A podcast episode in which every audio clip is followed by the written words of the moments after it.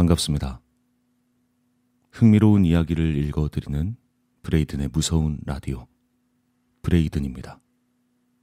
오늘 소개해드릴 이야기는 이소플라본님의 허주입니다. 여러분의 구독과 팔로우, 그리고 좋아요는 제게 정말 큰 힘이 됩니다.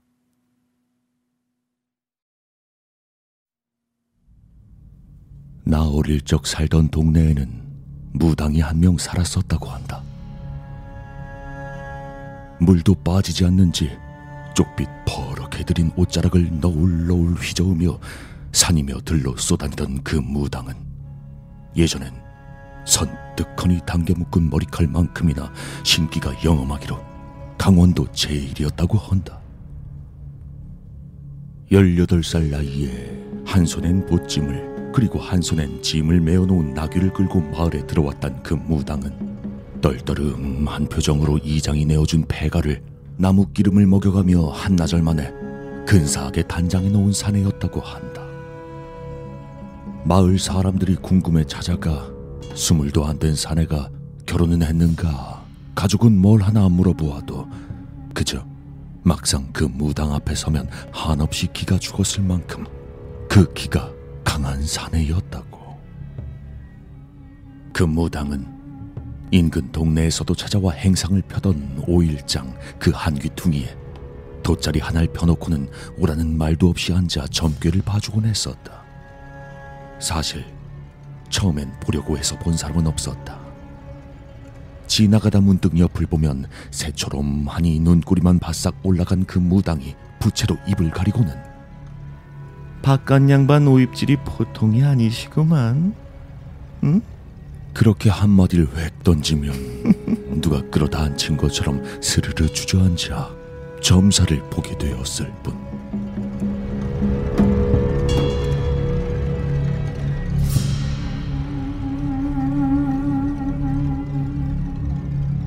그랬던 무당이 마을에 온 지도 40년이 넘어 육순이 다 되어갈 때 일이었다. 어째 점사가 예전 같지 않다.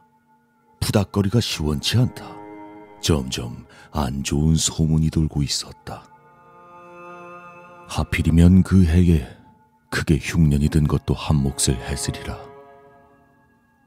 봄녘에 마을에서 돈을 모아 굿도 한 판 버렸겠다.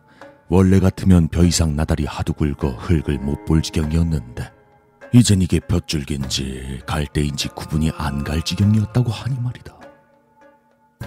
농사로 밥을 벌어먹는 일이란 게 본디 사람 일이 하나면 하늘이 아홉을 하니 굿을 한번 했다고 어쩔 수 있는 일도 아니련만 뱃속에 들어갈 게 없으니 오일장 한 귀퉁이에 궁뎅이만 척 빼놓고 앉은 무당이 보기 좋을 리는 없었던 것 같다.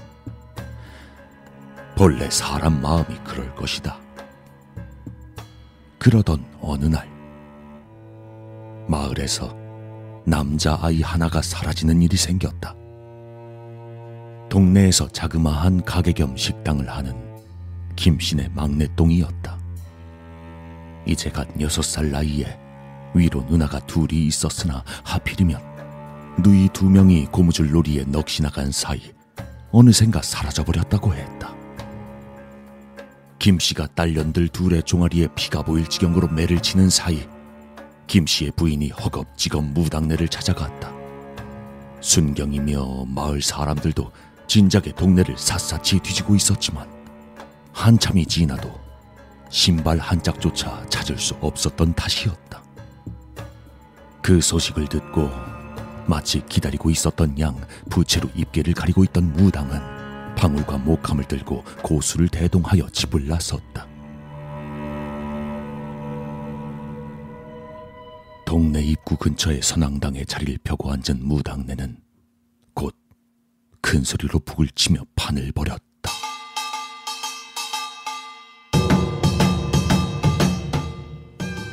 그런데 희한하게도 무당이 목함에서 작두를 꺼내는 게 아니던가. 무당이 작두를 타는 게 희한하다는 이유가 뭔가 하니 본디 그는 장군신을 모시는 무당이 아니라 애기신을 모시는 동자보살이었단 것이다. 칼날을 타고 애귀를 물리는 일은 장군신이 하는 일. 애기신은 보통 길흉을 점사하고 앞날을 두루 살피는 신이기에 무당은 그때까지 작두를 탄 일이 없었다. 작두는 그저 보기에도 선뜩하니 날이 살아 희게 빛을 갈라놓는 것이 발은커녕 나무를 가져다 대도 쓱 잘려나갈 것만 같았다. 동네의 유지며 어른들이 금세 모여 저게 뭐래요? 아이고 저게 어쩐 일이냐 생전 저런 일이 없던 사람이 하며 이야기를 나누고 숨겨라. 무당과 오래 호흡을 맞춰온 고수마저도 얼굴이 납덩이처럼 굳어버렸다. 방울을 들고 펄쩍펄쩍 뛰며 경을 외던 무당이 어느새 여길 보란 듯이 작두 위로 훌쩍 뛰었다. 사람들 사이에서 새된 비명이 나올 정도로 아찔한 광경이었으나 무당은 어디 저희 집 마당이나 밟는 양 버선도 안 신는 맨발로 아까보다 더 크게 뜀박질을 하기 시작한다. 그 준비하신 우리 어르신 원년 금일의 띠도 제 못된 나가 하나가 사라졌으니 찾아주시오. 저기 손에게 준비하신 우리 어르신 원년 띠도 제 못된 나가 하나가 사라졌으니 준비하신 우리 어르신 원년 금일의 띠도 제못된 나가 하나가 사라졌으니 찾아주시고. 저기 준비하신 우리 어르신 원년 금일의 띠도 제못된 나가 하나가 사라졌으니 찾아주시고. 방울과 북이 한참을 춤을 추다 어느 순간 경이 멈추었다. 시끄럽던 방울 소리도 북 소리도 딱 멈춰버리고 선앙당에 매달린 천 날리는 소리만이 퍼르륵 퍼르륵 사람들의 숨소리까지도 누가 목줄기라도 틀어진 것처럼 멈춘 그때 무당의 입에서 생전 처음 듣는 낮고 축축한 목소리가 주르륵 흘러나왔다. 찾았지. 진작에 찾았지.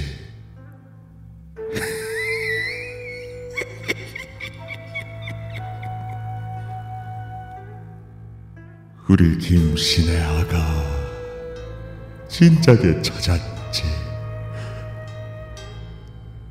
배줄까? 응? 보여줄까? 에? 본디 애기신이 들리면 눈이 쫙 감기고 우는 소리부터 냈던 무당이 마치 전혀 딴 사람인 양 고개를 푹 숙이고 어깨를 부들부들 떨며 말을 이었다. 뒷산에 아무도 모르게 올라가서 낭떠러지에 발을 헛디뎌 죽었다.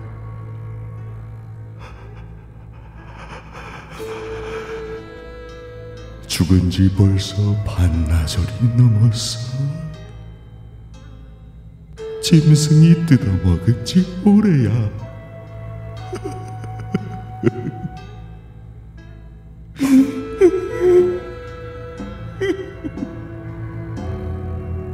듣기만 해도 소름 끼친 내용인지라 본래 성격이 불같았던 김씨가 대번에 멱살이라도 잡을만 했지만 어찌된 일인지 아이를 찾아달라고 나선 부모조차 입이 떨어지지 않을 정도로 끔찍하고 흉흉한 기운 같은 것이 무당을 휘감아 돌고 있었다. 보여줄까? 그 뒤로도 빼줄까? 보여줄까 보여줄까 하며 어깨를 들썩들썩하는 무당에게 그나마 정신을 좀 차린 마을 이장이 그럼 아이 장례라도 치를 수 있게 몸이라도 찾아달라고 소리를 질렀다. 아이 시체라도 찾을 수 있게 부탁드리겠습니다. 칼날 위에서 몸을 떨던 무당이 이장의 그 말을 듣자마자 고개를 획 들었다. 흰자 아래에 핏물이 고일 정도로 눈이 뒤집혀진 무당이 누가 입꼬리를 잡아다 당긴 것처럼 입술이 갈라지도록 시고 웃더니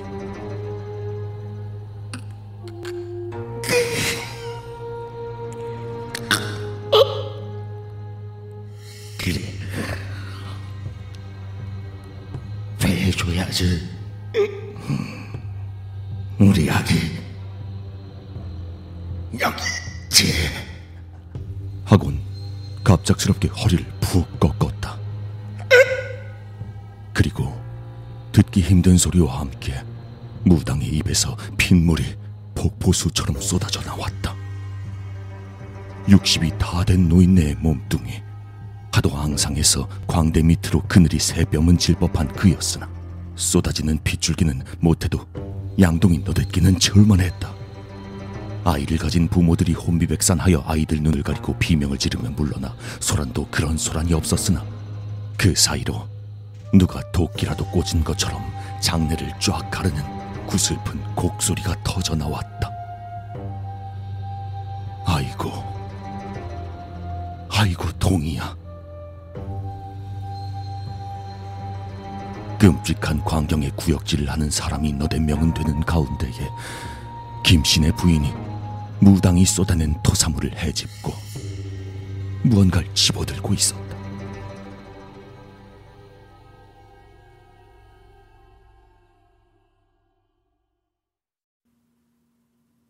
손가락 마디에 손톱만한 점이 있는 어린아이의 엄지 손가락이었다. 꺽 꺽 숨이 넘어가는 소리를 내며 김신의 부인이 눈을 까디집고 기절해버렸다. 그제서야 사람들 눈에도 보이기 시작했다. 핏물들 사이로 뼈 조각, 살점, 아기의 옷 조각, 동네 안악 몇몇은 그대로 뒤로 넘어가고 다 큰 장정들도 행여나 닿을세라 구르고 찌으며 뒤로 물러나기에 바빴다. 김씨가 아내를 돌보러 뛰어나왔으나 그도 핏물에 발이 미끄러져 바닥을 굴러버렸다. 그리고 그 뒤로도 한참을 더 속을 개우던 무당은 또다시 어깨를 들썩이며 찾았지. 내가 여기 다 찾았다. 손톱 반쪽도 다 안 빼먹고 다 찾았다.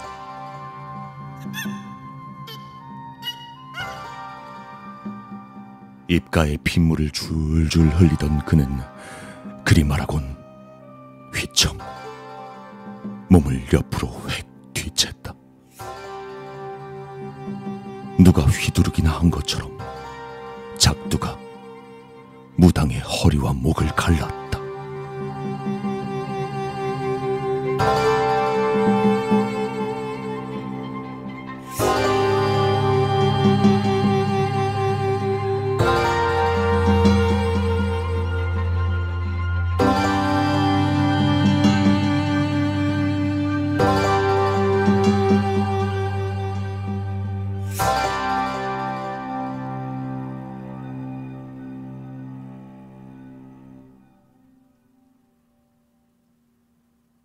나중에야 고수가 말하길 신기가 다 떨어진 무당이 어느샌가 조금씩 이상해졌었다고 한다.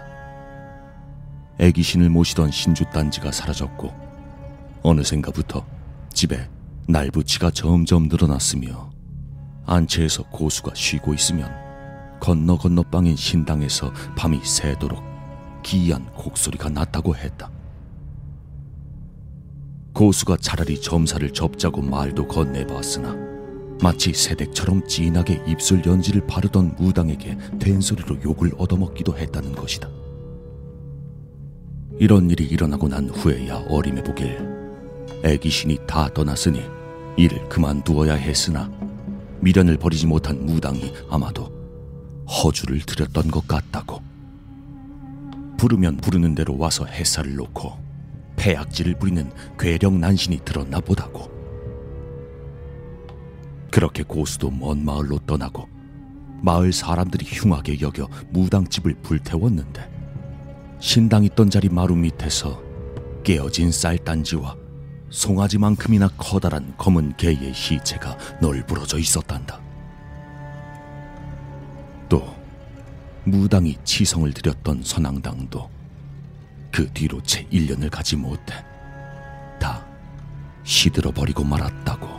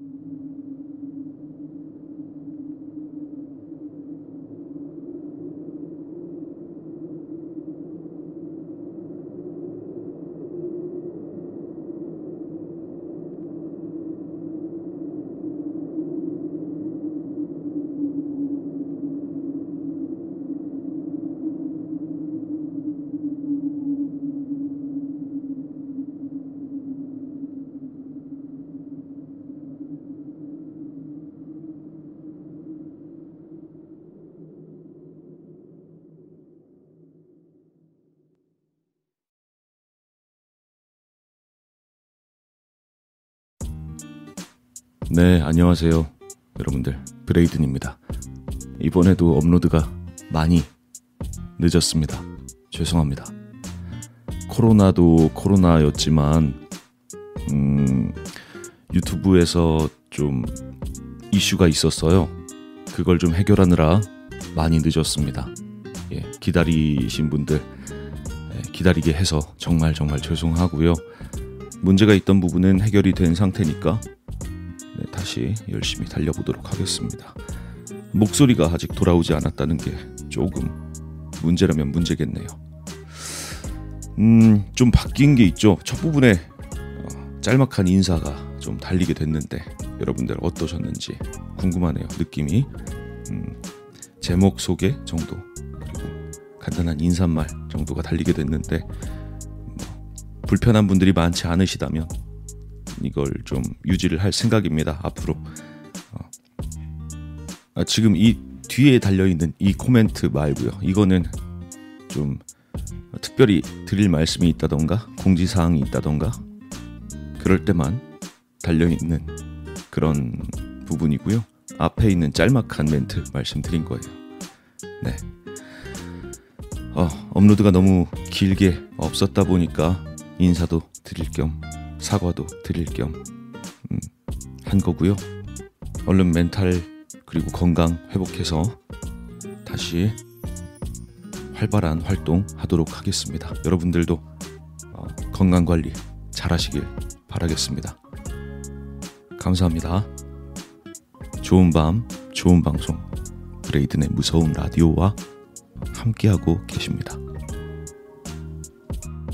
아, 근데 혹시 이번 허주 이거 너무 내레이션 전설의 고향 같았나요?